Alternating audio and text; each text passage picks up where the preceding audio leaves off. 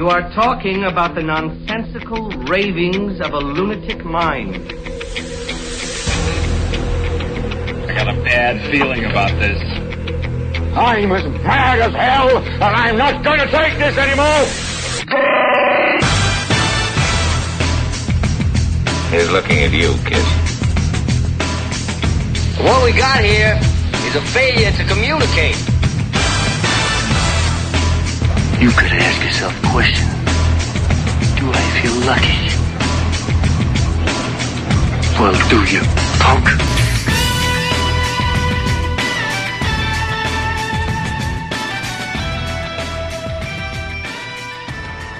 Star is Born, Black Panther, Black Klansman, Bohemian Rhapsody, Green Book, Roma, The Favorite, and Vice. I guess we should probably just run through these and you guys can just tell me what you thought really. I maybe this is a little pessimistic of me, but I thought there were just a lot of pretty good movies this year because none of these really blew me away. What do you guys think of A Star is Born? Probably the best version. The, the best version? Yeah. I mean, you know, depends. Judy Garland is iconic, but you know, it's got the weird uh, things with the photos and the uh, because it was were, it was restored to it. Very intense performances, you know, personal, but it also has a lot of uh, dead weight. So I don't know. It, it was it was good. Yeah, I, I, I agree with that. I was really impressed by Bradley Cooper. I thought really inhabited that character, although reminded me of Eddie Vedder like the entire time. but but it was very understated and subtle, and I really appreciated it. Yeah.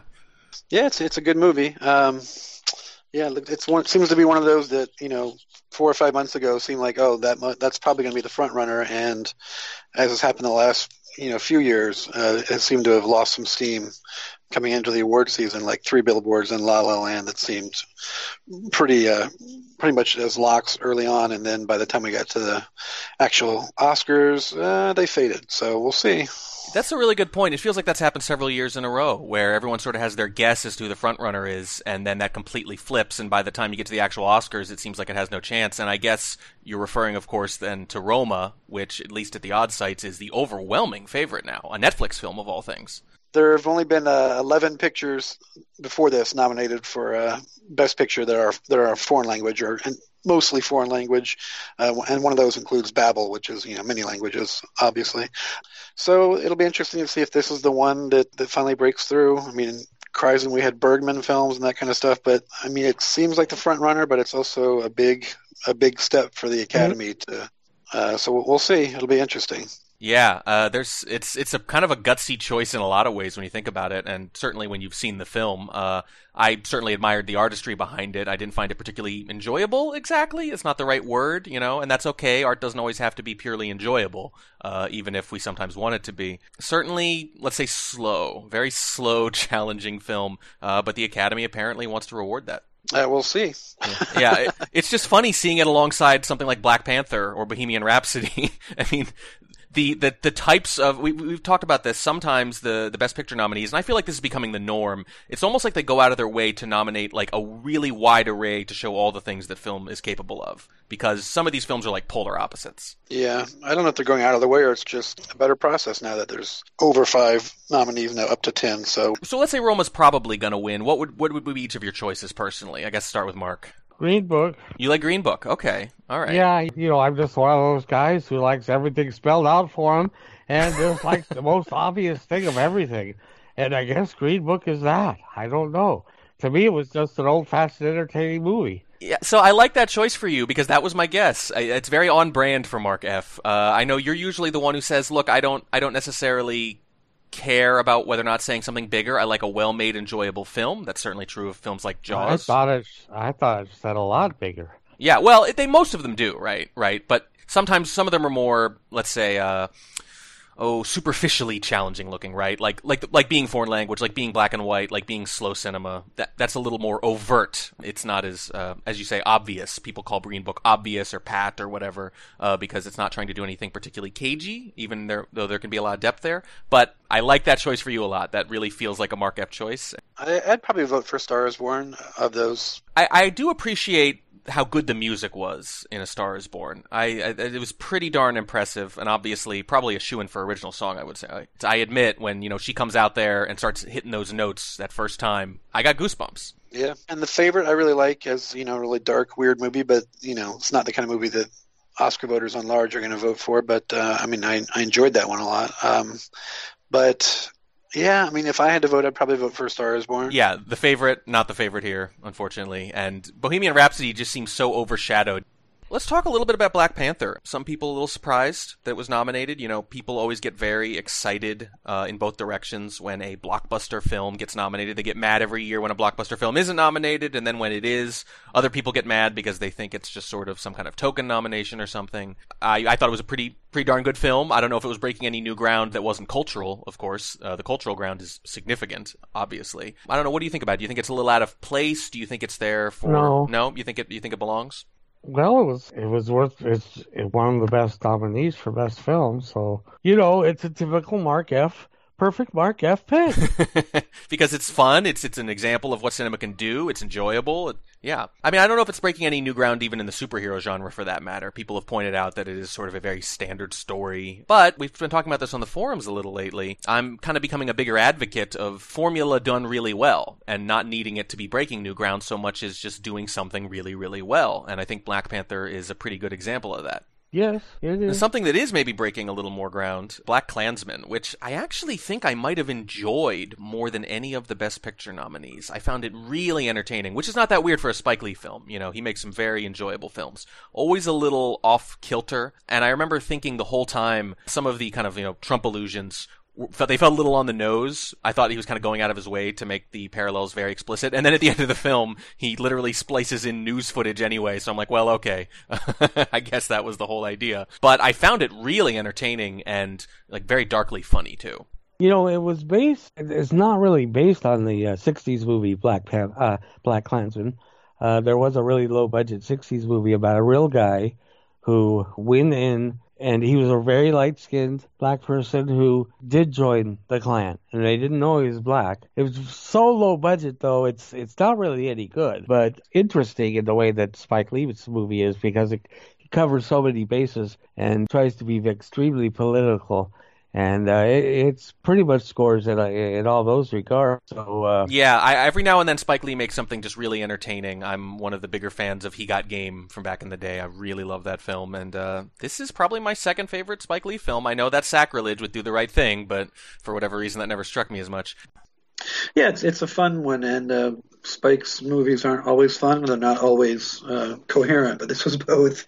Um, yeah, I mean, I, I like you know, I think "Do the Right Thing" is a masterpiece, and I think it's it's crazy that this is the first one he got nominated for. That it wasn't this, and it wasn't Malcolm X, and wasn't you know, any of the other few ones it could have been, but it was this one. But uh, yeah, that's Academy is sometimes slow, often slow, and this is one of them. Yeah, yeah. I mean, probably not going to win, but it is. No. I, I, didn't know till you said it that that was his only nomination. I just assumed he had yes. one for "Do the Right Thing." Nope. Wow. No, that was that was, and that year it really stuck out that year because the year of Do the Right Thing was the year that Driving Miss Daisy won Best Picture. Oh yeah, so the contrast of sort of right. the militant race relation stuff versus the feel good, touchy feely, I hate to say, kind of Green Book race relation stuff. They, right. The contrast was particularly bad. And, and that's when that's kind of where we are again this year. yeah, right. Black Klansman and Green Book, and uh, yeah, here we are. It's funny to look over at Best Director and see McKay and Cuarón two wildly different directing efforts, um, and apparently the Academy. It really seems like they're going to give it to Cuarón. Yeah, for director, I think so. I mean, I, I think it's whether Roma wins Best Picture or not. I think uh, he's definitely going to win Best Director. It would be uh, incredibly be a huge upset if he doesn't. Yeah, and it's funny. I remember even way back in the day when he was just starting to you know break into Hollywood a little when he took over that Harry Potter film, and you know I don't know what I always thought of it on a from a storytelling perspective, but right away I thought this just has a lot more flair than the other films. You know, this yeah. guy is doing something. I didn't. I, am not going to pretend I foresaw the ridiculous uh, success and the uh, awards he's racked up already. But it was obvious really early on that he was bringing something interesting to the table. Right.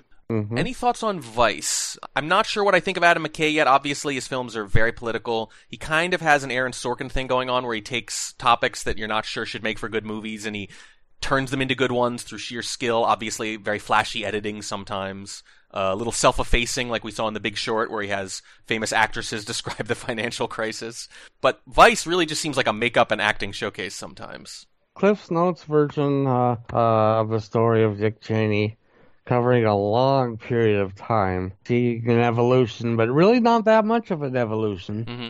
He's always, you know, looking at his, the angle from his perspective of where he's going to get, you know, how it's going to advance him. So yes, superficial, but it covers it all. If you live through it or you're aware of the history, you understand it. If you didn't, I don't know if you do.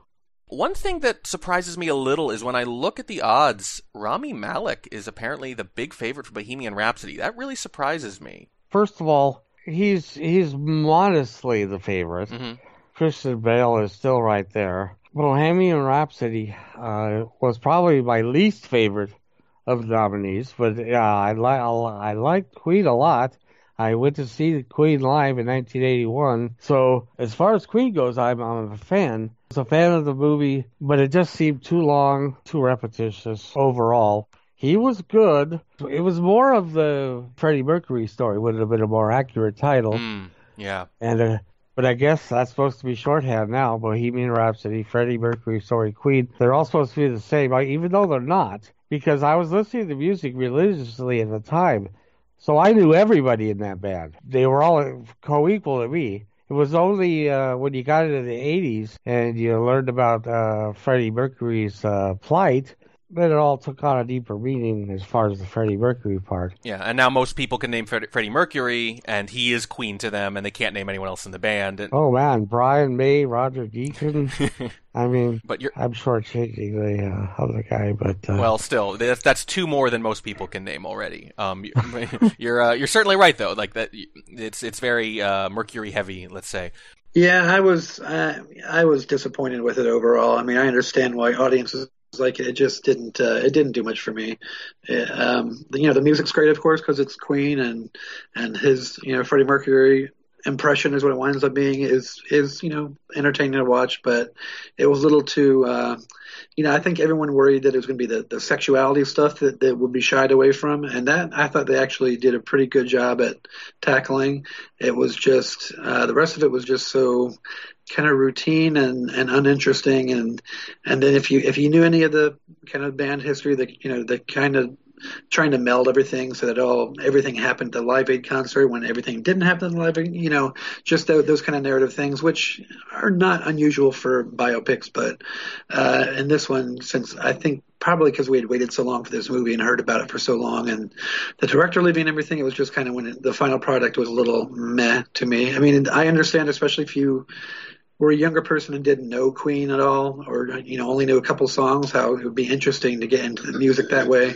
But as a film, I thought it was pretty uh, pretty average. Yeah, yeah, and in this case, maybe even the second best music themed nominee in the category. Right, yeah, right. Compared to Star Is Born, I think it's it's really bad. I mean, com- just comparing those two, it's it's clearly to me the the, the lesser of the two movies, but by a lot. I think uh, Malek's won all the awards going up to it, and the and the impression is, uh, especially if you've only seen pieces of it or the trailer, if you're a voter who's only seen you know a little bit of it, pretty impressive impersonation, I would say. I would I don't know if the performance is all that good. I mean, partially because, yeah, you know the way the the movie the weaknesses in the movie don't give him a lot to do uh, throughout. You know, he gets mm. you know gets some highs and lows, but not much. Uh, not much change really, uh, despite what the what the band goes through. Yeah. Um, so, but he's he's definitely the one that. I mean, I didn't think um, Jamie Foxx's Ray Charles was the best performance of the year, but that was the one that you know everyone's like, oh my god, he's just like Ray Charles. Like, oh okay. Yeah. I mean, I've been a Ray Charles fan for ever since I was a kid, and I mean, it's a nice impersonation, but it's not much of a performance to me. But you know, I think it's going to fall in line with those. Yeah, I really like the distinction you're making between performance and impersonation because they're not necessarily the same thing, but sometimes they get treated that way. And you kind of see this on like Saturday Night Live, for example. Sometimes someone comes out and does an impression of someone and it's funny, and sometimes it comes out and it's spot on and people laugh because it's so spot on. And it's Right. not the same skill, is it? It's like the Dana Carvey versus the Jay Pharoah or the Darrell Hammond or whatever. And you're right, it might it can be a spot on impersonation of Freddie Mercury, but it's kind of an open question whether or not that's the same thing as a good performance. Yeah, and uh, other performers, uh, other uh, best actors have won for for playing real musicians, not just the Ray Charles, but uh, you know, going all the way back to Cagney and Yankee Doodle Dandy for George M. Cohan, and you know Adrien Brody and Geoffrey Rush for uh, pianist, pianist and Shine, which are you know not they weren't media superstars, but they were musicians. And then uh, other nominations like Gary Busey for Buddy Holly, and more recently uh, Joaquin Phoenix for Johnny Cash. But I'd say it's as an impersonation, as an impression, it's really really good. Um, as performance, I think it it's flawed and, and not all that interesting. Of the other, I mean, I think Bradley Cooper gives a better performance. Yeah. Um, but uh, if you say, does he look like you know and could Bradley Cooper look like give that good of an impression of somebody? I don't know. It's it's certainly a different skill set, but um, Rami Malek certainly got into the role and you know was very earnest about it, and you know you can tell he really cares about the character, and that's part of it too. You know, these awards are part of you know the kind of work the actor puts in, the the kind of uh, interviews they've given over the years, over the over the you know the press junkets, all and all the uh, the awards luncheons, and those things do count as sometimes as much, if not more, than what's actually on the screen. And trying to do the impossible thing of look at these five very different performances and say which one is the best, whatever that means. Yeah. Well, you mentioned putting in the work. Uh, that segues pretty nicely to Christian Bale, one of the other po- who might upset him. Um, probably a better mix then of impersonation and performance from Bale. Uh, I guess. I mean, his was his was interesting in that. I mean, the whole thing about Dick Cheney is he's so incredibly undynamic. Mm-hmm. He he's incredibly still and measured and does not show emotion. Uh, I mean, certainly in, in his public persona doesn't. Uh, who knows what he, you know, they speculate somewhat what he is behind the scenes, but I mean, uh, so that's more interesting, I guess, that he had less, I mean, you know, Freddie Mercury is very flamboyant, obviously, especially on stage uh, and in public, and um, Dick Cheney is just so still. Which isn't to say it's easy, but I mean, this. I mean, I didn't think Gary Oldman's Churchill last year was best performance, and I thought, like Bale's, it's kind of uh, a lot of prosthetics and a lot. You know, to me, it's it's interesting, but it's not it's not the kind of thing that I go, wow, that was really good. I think I think Malek's going to win. I, I, don't think there's going to be an upset, and, and, if it is, I don't know that it would even be Bale. But I, I think I think Malek's just of the four. I think this is the one that is the, the clearest call. I think it's Malek pretty easily. Who would be your choice? Uh, I'd go for Bradley Cooper. I like Bradley Cooper. Yeah, same. Yeah, I was I was really impressed. I just think it was I think it would have been easy to ham it up to make it too big, and he just doesn't at any point. It's really restrained, and I just think that was absolutely the right choice, and it works really well. One thing I do find interesting though about some of these biopic uh, acting nominations. I just, they they're very high wire because you know we've gotten into the point in the last couple decades in particular where when people take on these roles, they're taking on roles of people we have a lot of video footage of, which is you could say in one sense that makes it easier, right? Because they can study hundreds of hours of videos, which Christian Bale almost certainly did for Vice. But on the other hand, everyone knows what this person is supposed to be like, right? We all have Dick Cheney's mannerisms and Freddie Mercury's mannerisms in our brains already. So the degree of difficulty there, the challenge is maybe a little higher. Yeah, Willem Dafoe, we don't have any uh, videos of uh, Van Gogh, but a lot of his movie, uh, At Eternity's Gate, apparently is taken word for word from the, the Stone biography of uh, Van Gogh, because a lot of it actually appeared in uh, Kirk Douglas's Lust for Life, word for word. Some of the, and some of those scenes are word for word, like the one with Mads Mikkelsen. Mads Mikkelsen. Yeah, he he was the priest in uh, at Arles uh, in the uh, Van Gogh where he's talking to Dafoe. Mm. And uh, he says the exact same words that the priest in Lust for Life said. And it's based on the Irving Stone book about uh, Van Gogh. So the, it must all be in there. The guy who directed it directed, he directed Basquiat, but he directed also a film I like a lot about the uh, Elle editor who had a stroke. Oh, uh, The Diving Bell and the Butterfly? Diving, yes. So it's directed by, so Julius Schnabel directed it, and uh, he did Basquiat and the, the Diving Bell and the Butterfly. And uh, he and Dafoe work well together. He, of course, it's very moving. It's not as moving as the Diving Bell and the Butterfly, but I don't know what it is. But uh, It's it's close as far as best actress goes. Uh, for best actress, my my pick would be Glenn Close, I guess. I feel like we've seen this a few times in the last few years where we get kind of like a, a low budget film and there's like a one big name actress attached to it, and that's kind of the reason it gets made, and that's the only nomination it gets. The wife is only nominated here, uh, Glenn Close for Best Actress, and it looks like she's probably going to win too. I don't know how much of a favorite she is or isn't, but I mean, I mean, I think everyone will be okay with her winning because they like her and she's never won, which is maybe why she's going to get votes. That's, that's, a big one. Um, I mean, it, it, happens. I mean, I think it kind of happened to her. Uh, the last time she was nominated, which was uh, Albert Nobbs a handful of years ago, and I thought that was a more interesting performance and definitely more different for her. And that was the year that Meryl Streep won for Iron Lady after having not won for 25 years or something, but racking up 17 or 27 nominations, whatever the hell it is. Yeah. And I think that was just one of those like, well, we haven't awarded Meryl in so long, even though, I mean, the Iron Lady is another one of those like Dick Cheney that I think, you know, it's not that interesting in a performance.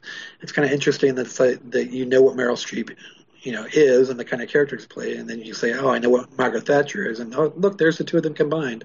Yep, I mean, I, I think the movie was very good. I didn't think the performance was especially strong, but it was an impersonation in there, and that's what they went for. And so they do tend to go for that. They like to reward the work, in other words. I, I get part of it, yeah, and and also just you know. Uh, Melissa McCarthy is the only one of these five who's been nominated before, and she was just nominated for uh, Bridesmaids. Yeah. Uh, and all the others are, are first timers, even though uh, Olivia Colman has been, you know, working in UK for a long time. Just nothing kind of that's high profile where she's kind of at the front of it. Yeah, and then Lady Gaga and uh, Yalitza Aparicio are, are both first timers. It's an interesting field for sure. Yeah, uh, it's it's it's one of the more intriguing categories of the last few years, if you ask me. That's a that's a that's that's quite a mix. Yeah, it's the one I I really don't know how it's going to go. I mean, the others, the others, I think, are, you can pretty much see where they're going to go, and there might be an upset. But this is the one that seems a little more open to me. Either they're going to give Glenn Close the kind of the career achievement one because she hasn't won yet, even though this movie isn't anything special, or it's going to be one of these out of left field that uh, I mean, Lady Gaga could win this. I, so there was someone there was someone on the board the other day who said something about you know first time actress. And, yeah and a singer and all. I mean, it's it's happened before. Um, sure. Barbra Streisand's first performance, she won an Oscar for for Funny Girl, and Julie Andrew. I mean, they were stage performers, but they were their these were their first films, and they were not as big a media presence, obviously, as Lady Gaga is when she's coming into this film. But uh, it, it it does happen that your, your first film can be uh, an Oscar winner. When I look at uh, Best Supporting Actor uh, too, uh, boy, just stacked. I mean, I love these performances. I th- Sam Elliott, he I don't know how many minutes he's on screen. It feels like nine or ten, two plus hour movie, but every time he's on screen, it's amazing. There are some moments I don't want to spoil them for anyone, but you probably know the ones I mean, where he basically gets to give you three lines and then a look. You know, yeah. the one in the truck, for example, and it's just devastating. And who doesn't like Sam Elliott? Yeah, he's great, and uh, his first nomination after all these years. My God. Um, he should have been nominated a couple years ago for the Heroes that just last year or last track, and I there was a good movie, uh, a little indie from a few years ago called uh, Grandma. I thought he was really good in and could have gotten a nomination, but you know, he's, uh, I don't know if the performance is there enough. I mean, there's enough screen time for it to be the one in that crowded field that finally gets him an Oscar, not just a nomination, but he's certainly uh, well liked in the industry and has been around forever. Yeah, and that's enough sometimes eventually to get you in there. But I, I, don't know how much stock to place in the actual names of the categories, but I like to emphasize that best supporting actor, right? And as much as I love Sam Elliott in that film, it doesn't rest on him very much. You could remove him from the film, and it's a pretty similar film, I think. It's it's just weird that he's so much older than Bradley Cooper, but playing his brother. right, and they do explain it. Like the fa- they specifically right. say like the father has a kid at like sixty or something. It's a different woman, all that. But but you're right, and they they reference it several times. In fact, they make jokes about it.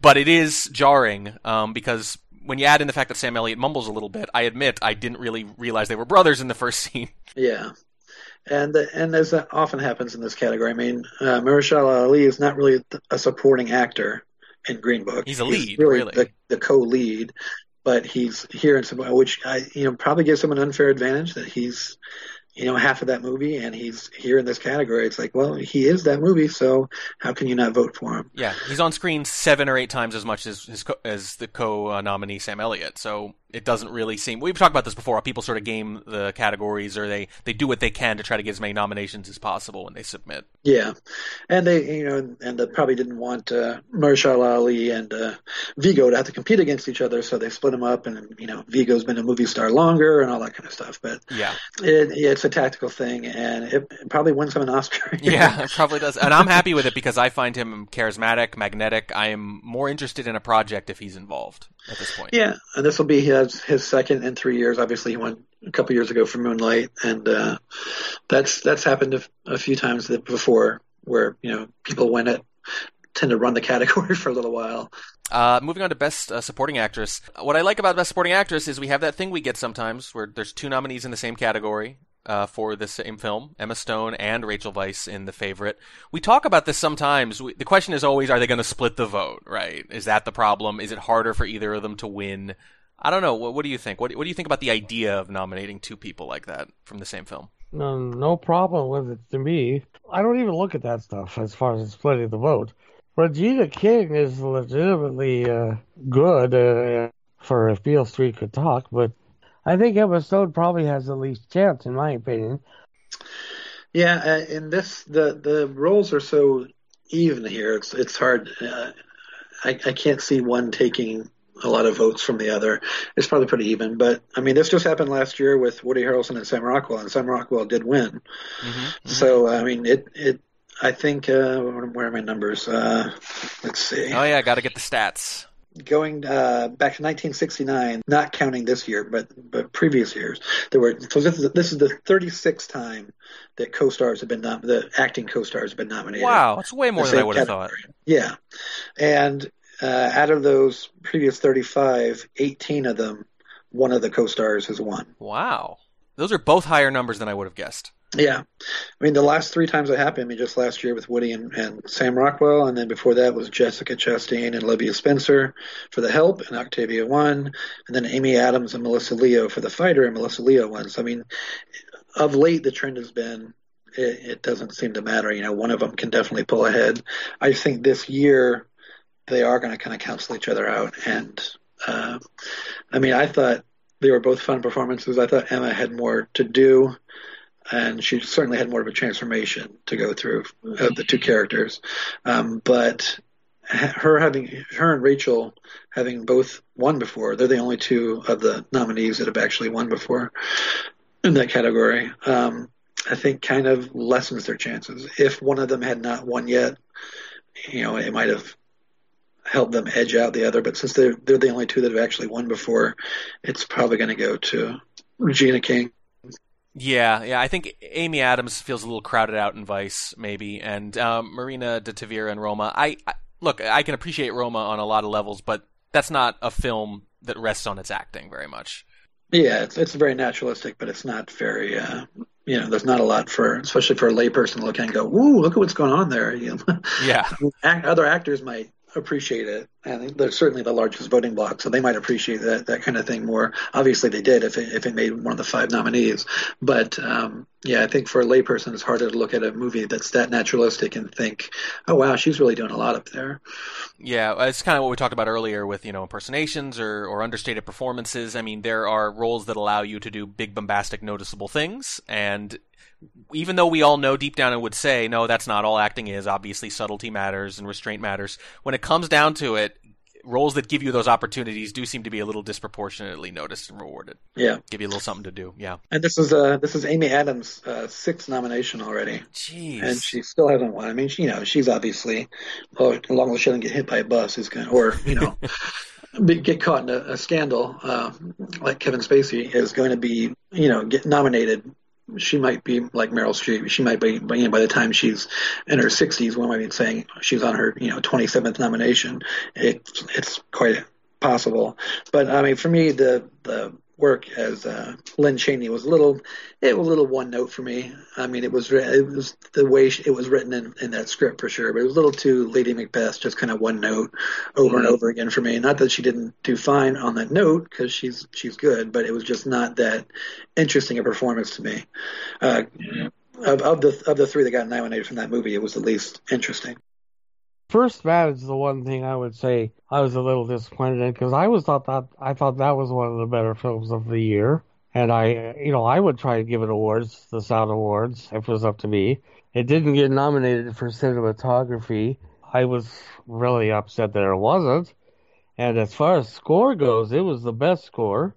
And uh, it didn't get nominated for that either. Yeah, four technical nominations and nothing else. Um, even though, you know, when you hear the premise and who's involved, you'd think it'd stand a pretty good chance. I guess, from what I hear, though, kind of just a cold film, I guess. Which, you know, is appropriate given the subject matter. Well, it's because the character is presented as cold, but what he's he and his family are going through is is very uh, moving. There are a lot of moving scenes, and uh, Gosling uh, I thought was very solid. Best original screenplay, I, I guess Roma. I don't actually don't have a very strong opinion about this one. I'm I kind of like the favorite to win just because it's such a weird, interesting little movie. Uh, but yeah, I mean the one would be really interesting to see it uh, uh, pop through would be a First Reformed for Paul Schrader. Mm, yeah. And talking about someone who you cannot believe they'd never been nominated before. Paul Schrader had never been nominated before. He wrote Taxi Driver, Raging Bull, The Last Temptation of Christ, Bringing Out the Dead, not to mention his own movies like Blue Collar and Affliction, and never got a nomination. That he, that he didn't get nominated for Taxi Driver or Raging Bull, you just look back and go, how is that even possible? Yeah, yeah. Much less he should have probably won at least one of those, if not both, and for not even be nominated, it's amazing. And First Reformed is very. It's. I did you watch that one? No, although I'm literally watching it tonight. I'm very excited. I should. I didn't quite get it under the wire. I was really. Ex- I'm really excited. It's really interesting. I mean, I'm.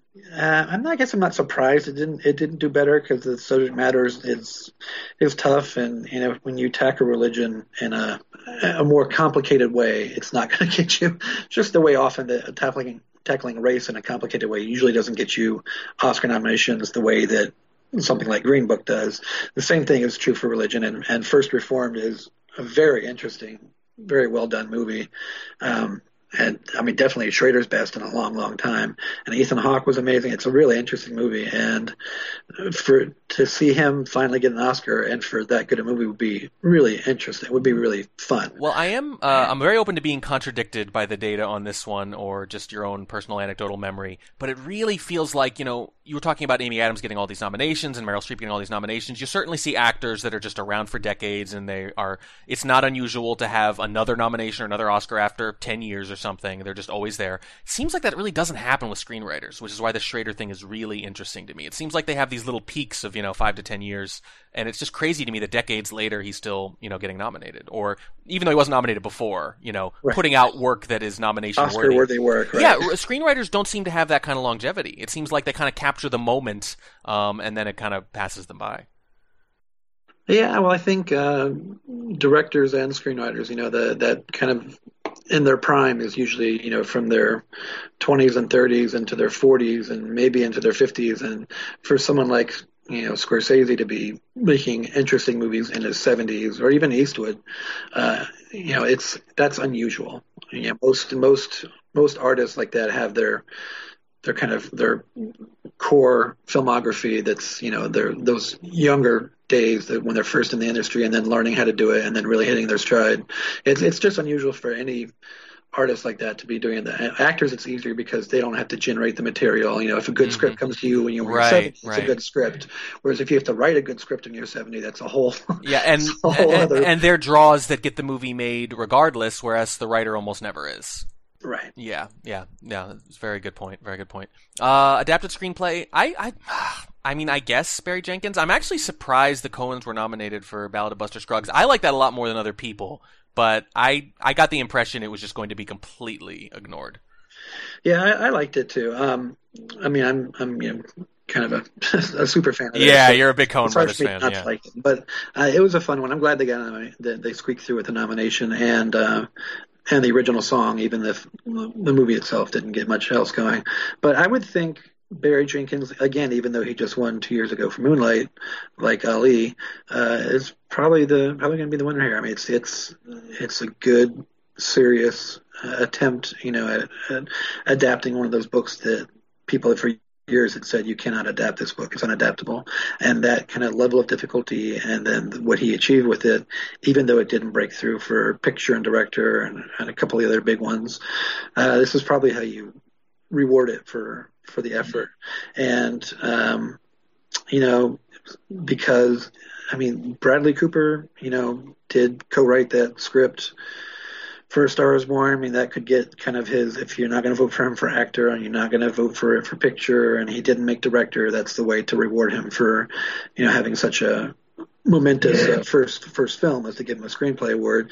So let's see if that kind of uh, sentiment beats out Barry Jenkins' really good artistry.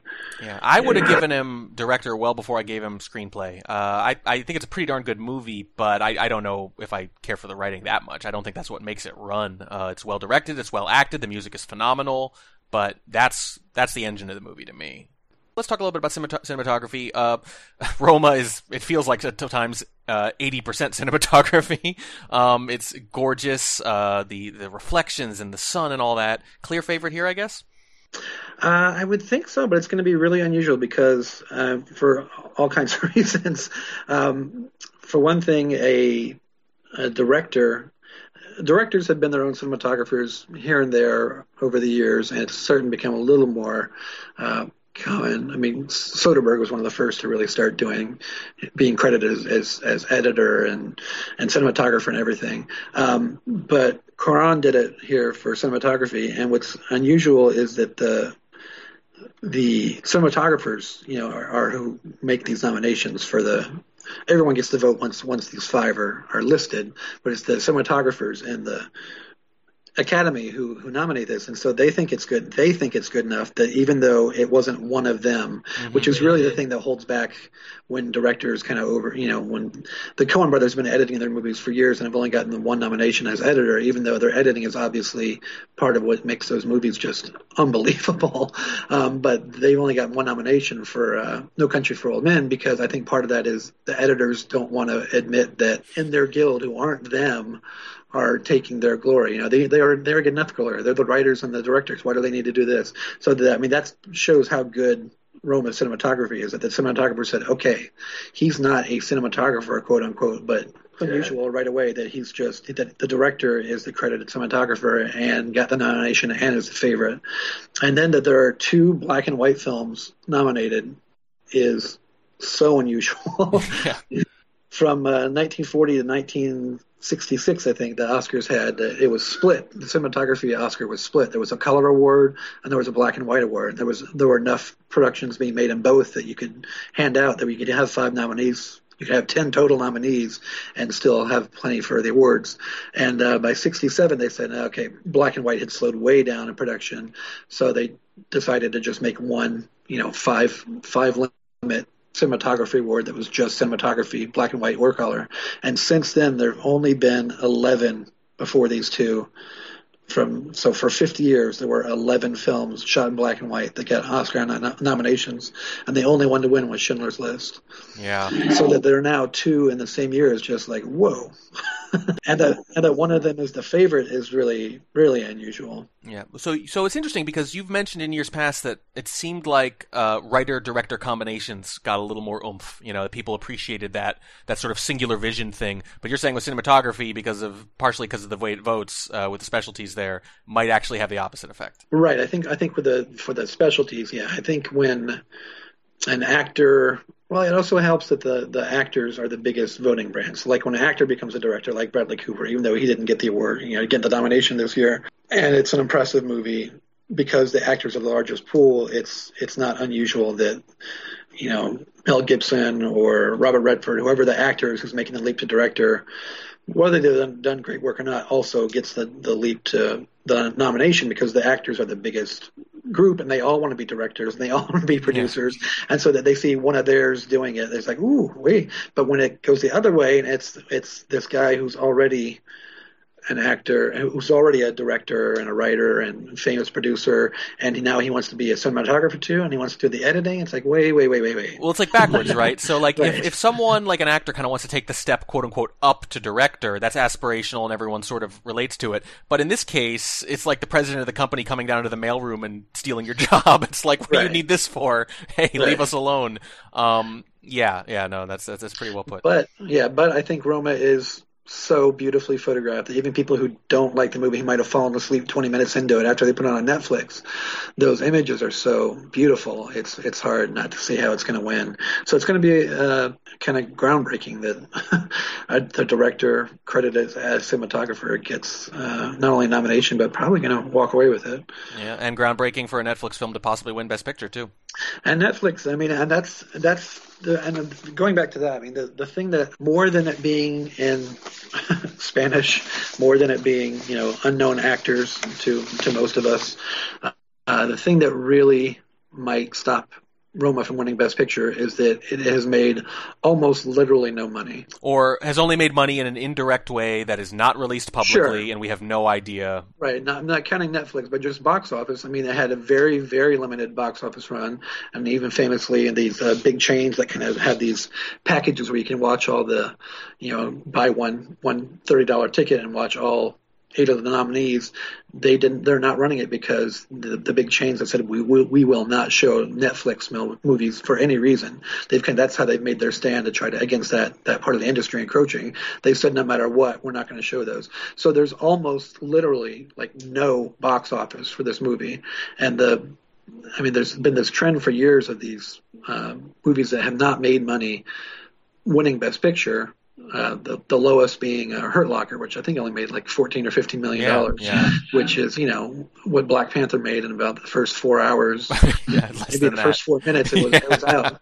Um, so there's been the kind of this criticism within the industry and from without that you know these movies that almost literally nobody has seen, you know, compared to what what the box office is showing are, are winning these awards and nobody is seeing them. And there, here's one that I mean more people have seen it than we know because who knows how many people have log, logged on Netflix to watch it or logged onto their parents' Netflix account to watch it or however you watch it on Netflix. Um, but it really has almost zero box office. That's going to be zero box office to show. Uh, it's going to be a tough. That's going to be a tough thing for the industry to say this is the movie we're elevating as the best movie of the year. You know, the, for all those voters to say this is the one.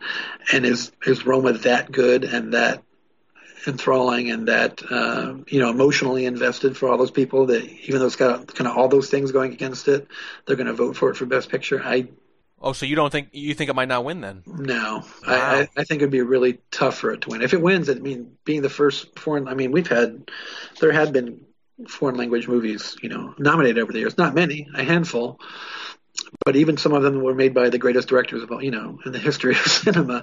Didn't even come close to, you know, being anything like a favorite. And if they over open up those boxes like I wanted to do and then show us what how many votes I got, you know, they would have been minuscule. I mean, Cries of Whispers must have gotten a handful of votes that year, even though it's one of Bergman's best. But eh, for this one to be the one that breaks through and be the first foreign language movie, Yeah. Well, and not just that, but you mentioned we we were just talking about how much of it is the cinematography, how much it's about how it was shot, and when to, the fact that you so many people are not even seeing it on a big screen Yeah. really neutralizes the thing that's best about it too potentially. I mean, you got what? So you're gonna have DVD screeners and Netflix streams. Like I know some of these home theater setups are pretty elaborate, but it seems like you're not really doing that kind of film justice for the actual people doing the voting. Yeah, although I would say that's true probably most years for the Academy voters.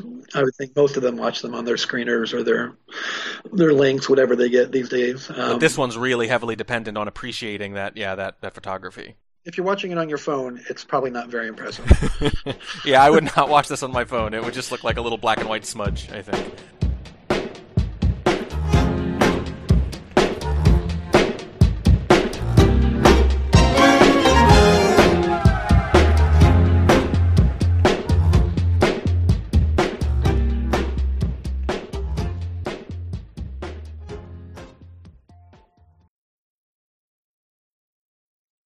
Of them in the end.